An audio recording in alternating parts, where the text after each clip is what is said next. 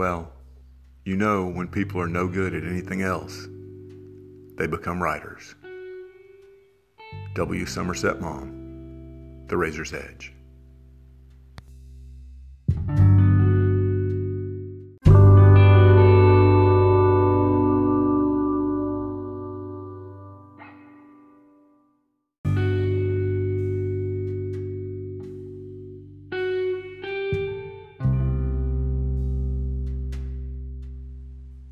Back to Angry Typewriter, a podcast about writing and the writing life. I'm Paul. Today's episode is something of a ramble, and you'll understand why shortly. You also may hear some strange background noises at times, because today I'm in the super secret annex of the Writing Lair, the only place in the continental United States that still allows smoking. Today's something of a ramble because at midnight tonight, Camp NaNoWriMo starts. I talked about this in a previous episode. And NaNoWriMo stands for National Novel Writing Month. What it means for me personally is that at 1201, I'll finally start writing book four of the Last Word series. After months of scribbles and thoughts and just generally putting it off. Even today, when I should be gathering notes and working on outlines and clearing my writing space, I'm doing a podcast. Earlier today, I spent a fair amount of time watching YouTube videos of teens reacting to early 2000s pop punk songs. As I've said many times, writers are more easily distracted than Cocker Spaniel puppies. If you listen to the very first episode of this podcast, I also said something else that I'm going to contradict a little bit here. I said that I don't have a writing process. And that's not really true. Hell, everybody's got a process of some kind when they write. The question is how much they stick to it over time, how disciplined they are, and whether they keep at it if it works for them. We're not just procrastinators, we're also excellent self saboteurs. So, what is my process? Well, that depends on whether I'm writing flash fiction, a short story, a novel, an essay, or even a screenplay. But it really starts the same way, pretty much, regardless of the form. I wish I could say I was like Hemingway, who used to write until he knew what the next line was going to be, and then stop, so that he always knew where to pick up again the next day. Or even like J.K. Rowling, who would plot out just intricate maps of where the story was going to go, not just for each individual book, but for the entire Harry Potter series. That's extremely helpful if you're writing a series because then you can put foreshadowing in book one of things that are going to happen in book five. I'm just not that disciplined. For the most part, my writing is what I would call episodic, which is just a fancy way of saying I write in scenes. A lot of times I don't know where it's going to go. And the scene I write today might end up being in the middle of the book, might be at the end, might end up being the first chapter. There's just no way to know at the outset. But that first episode is what jumpstarts me. I'll give you an example. The following is a piece of flash fiction that I wrote years ago that was published in an Australian magazine. The antique street lamps along Houston Street cast an eerie glow filtered through the rain that arrived after closing time, thumping against the tinted glass display windows at the front of the shop. The light, however, illuminates nothing, and the rain drenches no one. The streets are empty. Inside the shop, Sal Terranova leans back against the front checkout counter the receiver of an ancient rotary phone rests on his shoulder, an unlit cigarette dangling absently from his lips. Yes, sir, he says into the phone. I'm quite familiar with the book. It is, after all, a classic. He pauses while the person on the other end of the phone speaks. Yes, I understand we say we can find any book for any customer. The store motto is etched in the glass on the front window, after all. There's another long pause. Yes, sir. If you're willing to pay the price, it's typically not that difficult to find a signed Hemingway. There's a longer pause while the caller speaks more loudly. Again, I'm sorry to say there simply are no signed copies of A Movable Feast available anywhere. This time, the pause is much shorter. Because it was published three years after Hemingway died. Long pause. Yes, sir, I'm quite certain. After yet another pause, Sal gently places the telephone receiver back in its cradle. The caller is hung up. Sal laughs out loud in the empty store as he turns to watch the rain outside grow heavier. A signed copy of A Movable Feast. It was a crazy request, of course, but then he had seen more than a few crazy things since he went from burglar to bookseller. Now, the idea for that story actually came during an online search when I was looking for a signed book, and I saw A Movable Feast signed edition listed for sale. And I sure hope no one bought it. In any case, that's what sparked the idea for the story. And I have to say that the version I just read, which came from chapter one of Writer in Residence, really didn't resemble the original version. The original version was written in the first person. The character wasn't a burglar. Little details like that were changed as time went on. But that story just bounced around in my mind for a long time. Because although it was really nothing more than a one page episode, flash fiction, after all, has to be under a thousand words, I felt like there was more there.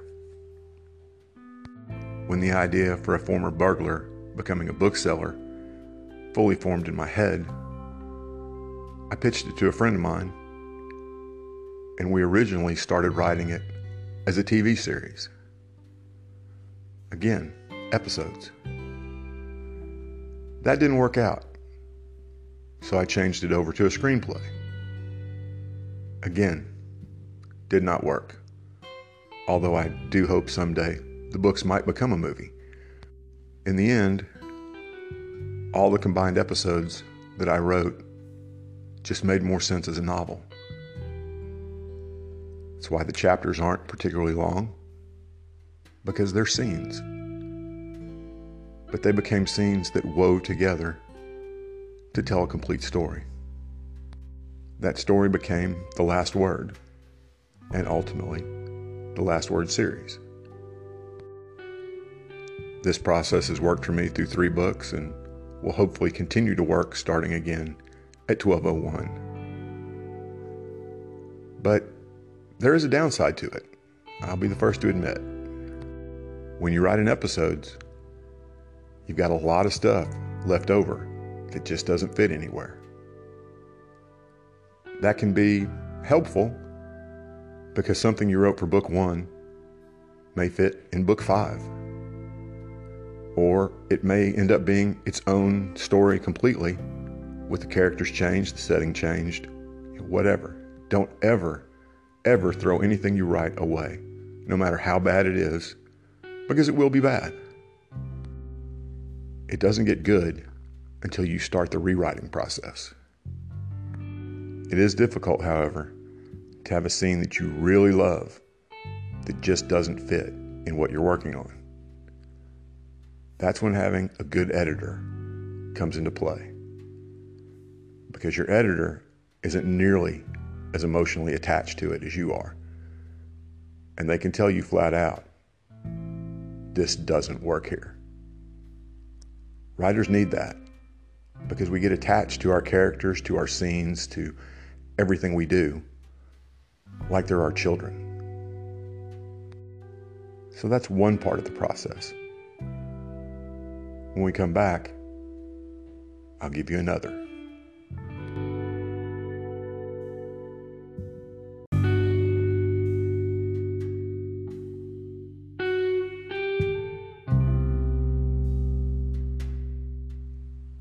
Second part of my writing process that I want to talk about today, and one that's often overlooked, is the technical side, which is, simply put, the act of getting the words from my brain onto the paper. While some people are totally committed to how they do their first drafts, whether it be writing it in a notebook or on loose leaf paper or typing it on a manual typewriter or using their computer, I am not nearly as monogamous as that when it comes to the technical side of my writing.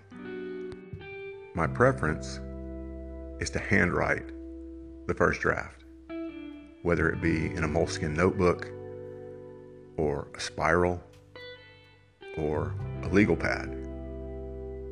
I particularly like legal pads because since I do write episodically, when I finish that episode, I can tear the sheets off, staple them together, write a tentative title at the top, and stick it to the side. Then I go on to the next one. Later, I'll put it all together like a jigsaw puzzle, work on transitions, things like that. This also helps me with the timeline aspect of it because I can easily see where the gaps are. The other advantage, for me at least, to writing by hand on a legal pad is that when I'm writing by hand, I tend to write very fast. I don't think about it. It's your classic stream of consciousness. I'm not editing myself as I go, which is the thing you should never do when you're writing a rough draft. You want to just get everything on the page that you can get. There's plenty of time to go back, edit, rewrite, chop, whatever. This then happens when I type up the second draft. I can do my editing then without any fear of choking off, for lack of a better word, the creative side. Boy, I cringe when I say that. The only downside to the legal pad process is I'm not the most organized person in the world. And therefore, I don't always keep things together as I should, and have on more than one occasion found what I consider to be a really good scene buried under a pile of bills or junk mail months after I started the rewrite process.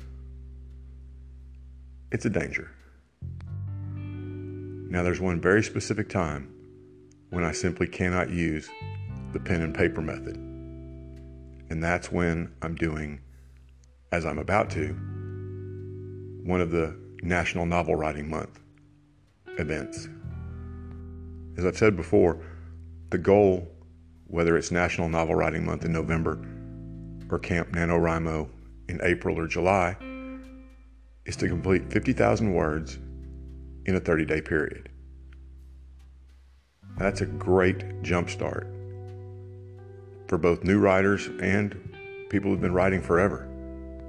It gives you very specific goals, which writers need, and keeps you focused, which they also need. But it won't work with pen and paper simply because one of the best parts about it is keeping track of your word count. Maybe if I could type faster, I could write it first and then type it up, and therefore keep track of the word count. But I can't. And I do have a tendency to edit when I type. That probably comes from years of typing up emails and then reading back over them realizing that I really need to change some of what I said. So for me, NaNoWriMo is a constant struggle to not let my inner editor take over while I'm typing. It's not my favorite way of doing things, but I've found that the balance between fighting the inner editor and actually getting 50,000 words done in a short period of time is worth the struggle.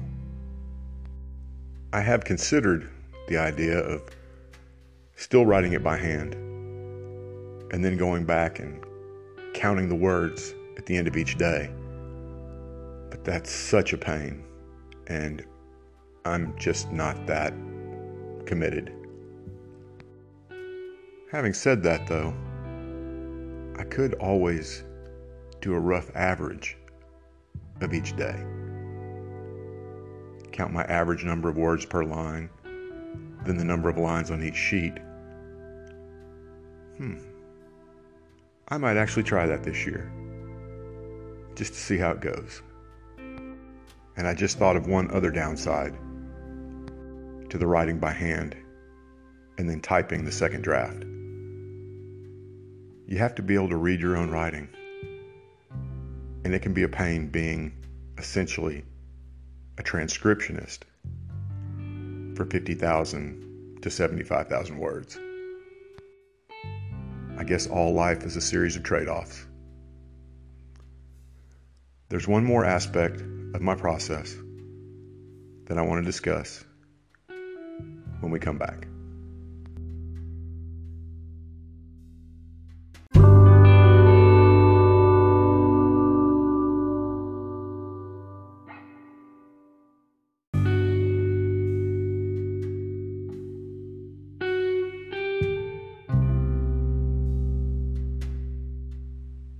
Part of my writing process that I want to talk about today is one that I imagine all writers struggle with the place where they write.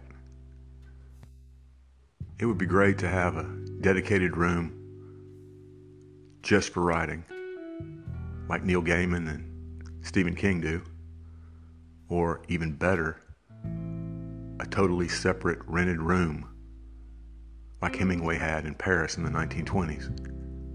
But for most of us, that's just not reasonable. Most of us have to fight for a space that's free of distractions and comfortable at the same time. One place that I like to write, especially using the pen and paper method, is at the library. I talked about this in pretty great detail in an earlier podcast. However, since most libraries aren't open 24 hours, it doesn't always work with your schedule. And although I disparaged it quite a bit in that same episode, writing in coffee shops is an option. If you're going to do that, however, please use the pen and paper method rather than bringing your laptop and taking up half of a table forcing other people to either sit outside or go home. And again, even Starbucks isn't usually open 24 hours. In the end, the only consistent place we have 24 hours a day, seven days a week, where we can write is the place where we live. Finding a writing space within that place is going to depend heavily on your living situation. It's going to look very different for a single person than it will for someone who's married with 10 kids. In fact, if you've got 10 kids, maybe you should be writing more and doing other things less. Over the years, the place that I have found is best for my writing is, of all things, the kitchen table. It's large enough to spread notes out on. Doesn't have the distractions that you might have at a desk that you also use for other things. You just have to make sure to throw out that empty pizza box before you start. At varying times and with varying projects, I like to write early in the morning and edit late at night, or conversely, write late at night and edit early in the morning. But for the most part, I tend to do rough drafts early in the morning before the day starts. After work, after a long day, your muse can be kind of tired. Once you're set up at your space, as I am at the kitchen table, a couple very important things. Turn off the Wi Fi, put your phone in another room, unplug the television. Whatever it takes to not be distracted. For me, another kind of odd advantage to writing at the kitchen table is that at the end of each writing session, I clear everything away. Then when I start again the next day, everything's new. It's a clean slate, which we need each new day. Some people like music in the background, while others have to have complete silence when they write. For me, it can go either way. Although, if I am listening to music, it almost always has to be instrumental. Because in my stream of consciousness style, I once found myself having simply transcribed the lyrics to Born to Run in the middle of a scene. You'll find your best spot over time, whether it's the kitchen table, or your desk, or the laundry room. Whatever it takes. I just thought of another part of my writing process that probably belonged more in the first segment of this podcast.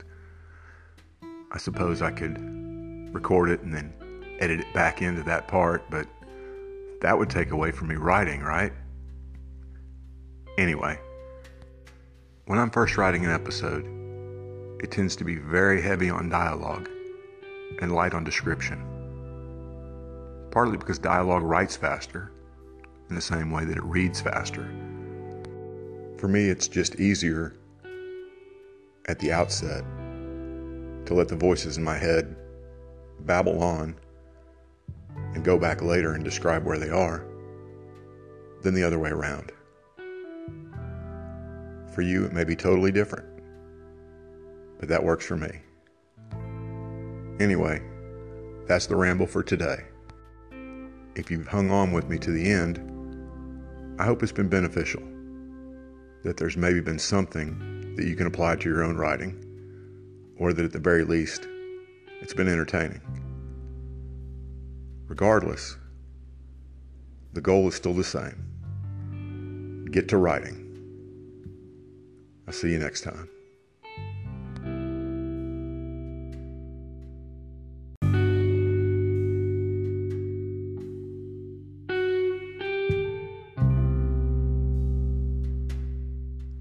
Thanks for listening to today's episode of Angry Typewriter.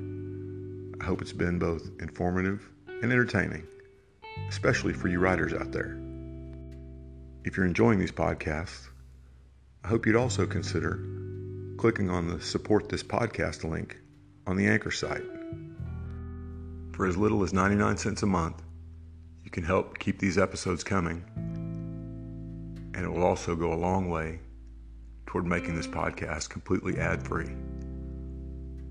Thanks again.